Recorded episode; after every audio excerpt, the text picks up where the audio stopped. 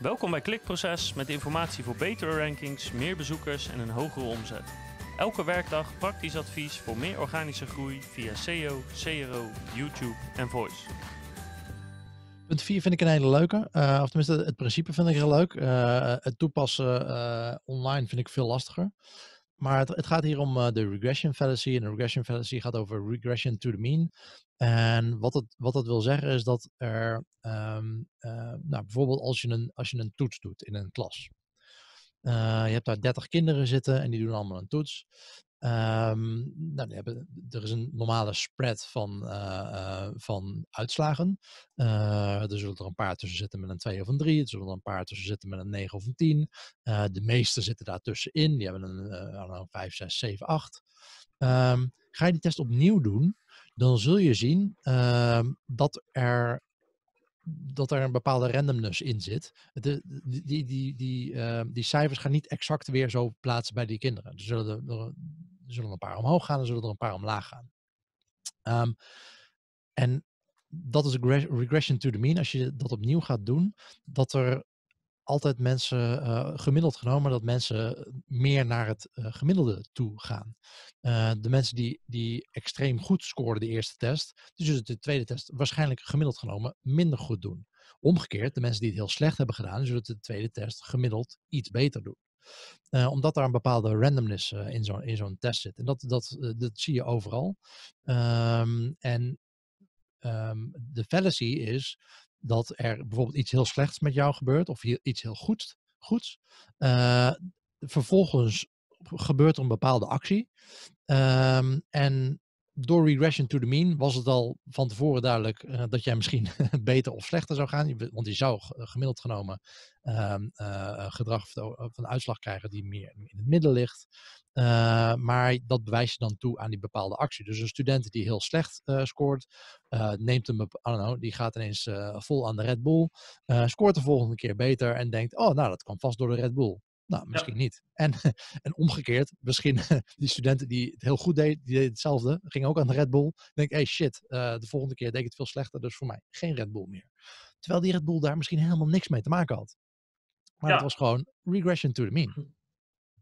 Ja, dat is, uh, ik ben het met je eens. Ik vind het heel fascinerend. En ook weer een indicatie van hoe uh, simpel mensen soms, zeg je dat? Als, als ze een, een, hoe simpel ze een oorzaak en gevolg kunnen zien. en daar meteen ook een bepaald iets aan toewijzen. Ja, dat is ons, ons brein is daar wel een beetje op gemaakt om, het, uh, ja. om, om oorzaak-gevolg te willen zien, zeg maar. Ja, uh, en, en, en ik weet een, een, prachtig voorbeeld bijvoorbeeld. dit is bijvoorbeeld ook hoe, voor mijn gevoel, hoe bijgeloven kunnen ontstaan. Mm-hmm. Um, want ik weet bijvoorbeeld dat de hockeydames van Nederland, die, die het supergoed doen, maar je hebt daar... Ja, ik Allemaal weet niet of het nationaal team? Nee, het nationaal team, ja, okay, bedoel ik. Ja. Maar ik weet niet of dat een aantal dames van het, hockey, van het hockeyteam zijn of allemaal. Maar in elk geval kijkt op zijn minst een paar. Die kijken altijd de dag voor de wedstrijd. Kijken ze altijd de notebook, die film. Okay. Omdat ze ooit een keer die film hebben gekeken en toen speelden ze heel goed. dus, dus nu durven ze niet meer die film niet te kijken. Omdat ze dan bang zijn ja, dat dat dus de oorzaak was voor het feit dat ze heel goed speelden. En dat, uh, uh, ja, dat ligt hiermee een beetje in lijn. Tenminste, dat gaat nog een stap verder, want dan durf je dus niet meer zonder. Dat zijn natuurlijk weer andere uh, effecten die dan optreden. Ja, ja zo, zo heb je dus heel veel dingen. En uh, wat ik zeg, ons brein is daarop, daarvoor gemaakt om dat soort relaties te leggen. Um, en zeker ook, kijk, uh, nu hebben we veel meer uh, data en uh, ons, ons sociale netwerken zijn veel groter. maar in de, in de tijden dat ons brein ontwikkelde, Um, ja, hadden we dat niet. Dus dan hadden we meestal maar heel weinig data en dan gebeurde er iets. Daarna gebeurde iets anders. Ja, dan, moesten we, dan gingen we maar relaties leggen. Dat was de beste manier om daar maar aannames uh, te gaan doen met heel weinig ja. data. En dan, oh nou, dat zou er misschien wel eens mee te maken kunnen hebben dat als ik dat besje heb gegeten, dat ik daarna buikpijn krijg. Misschien moet ik dat besje niet meer eten. Uh, terwijl het besje misschien helemaal niks mee te maken had. Zielig besje. Uh, die deed ook maar zijn best. Ja. Um, maar dat soort, dat soort dingen doet ons brein dus heel graag. Dat soort relaties leggen. En met de regression to the mean, dat is ook heel lastig. Hè? Ik bedoel, als, je, hebt niet, je hebt die data niet en je weet misschien niet wat die gemiddelden zijn. Um, je hebt niet altijd inzicht. Zeker met zo'n met zo'n uh, klasvoorbeeld. Je weet misschien niet wat het gemiddelde is. Je weet misschien niet of je onder het of boven het gemiddelde zit. En um, aan de andere kant wil je misschien ook niet als, als leerling wil je ook niet het risico lopen van oh ja, oh ja, dat was regression to the mean, daarom heb ik slecht gescoord. dus ik ga de volgende keer gewoon niks doen, want dan wordt, het wordt toch wel beter. Ja, dat is misschien ook weer niet de goede aanpak. Ja, eh, en dat, is, uh, ja, en dat sluit natuurlijk ook heel goed aan bij, uh, bij, een, uh, bij een ander effect. Um, even kijken hoor.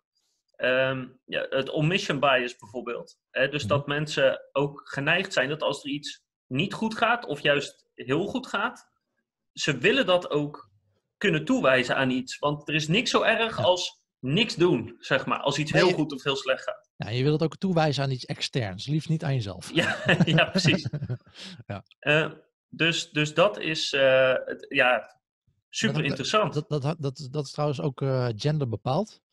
Um, uh, dat um, uit onderzoek dat, dat vrouwen vaker, als er iets misgaat, wijzen vrouwen dat vaker de schuld aan zichzelf toe dan aan iets, iets externs. En mannen zijn veel, veel meer gericht op, oh, dan is, dat is iets externs dat fout gaat en, niet ik.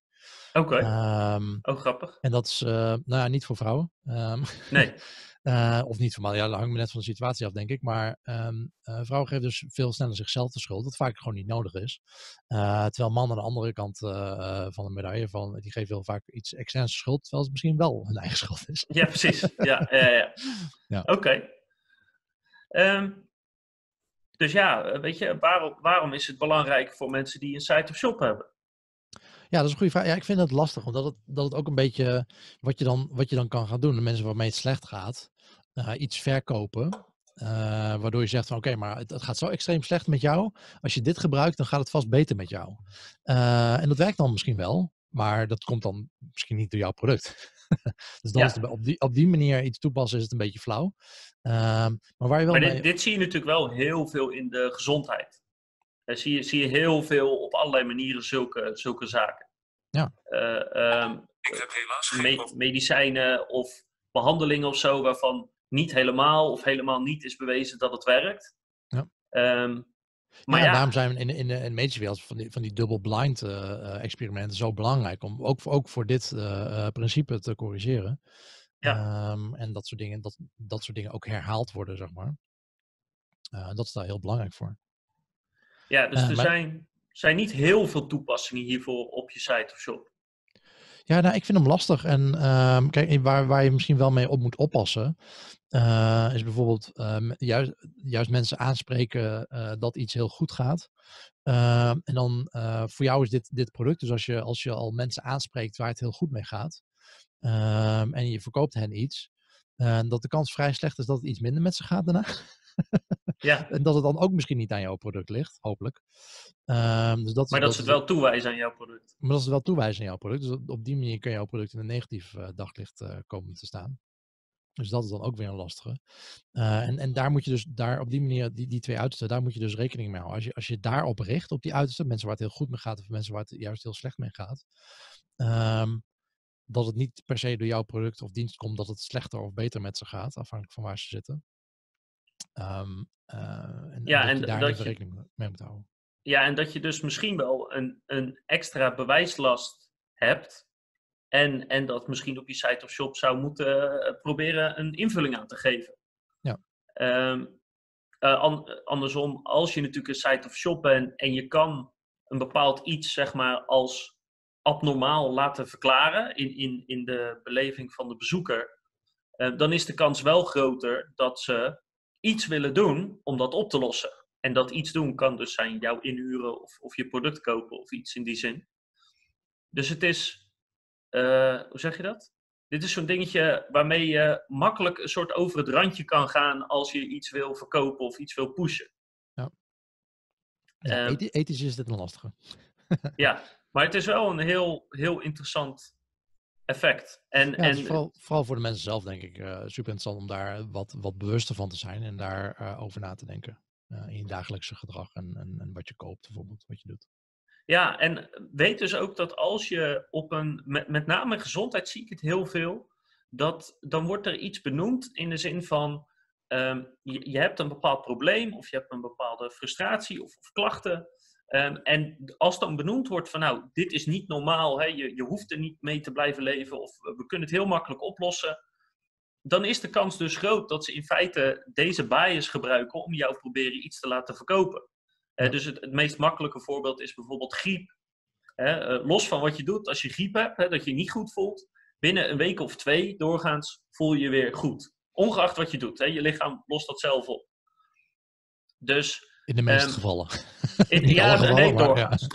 Ja. Dus ja, op het moment dat uh, iemand medicijnen verkoopt voor, voor griep of, of uh, nou ja, de, de, symptomen die daarbij gaan, dus hoofdpijn of hoesten of zulke dingen, ja, weet dan, uh, de, de, het is normaal dat het binnen een paar weken weg is.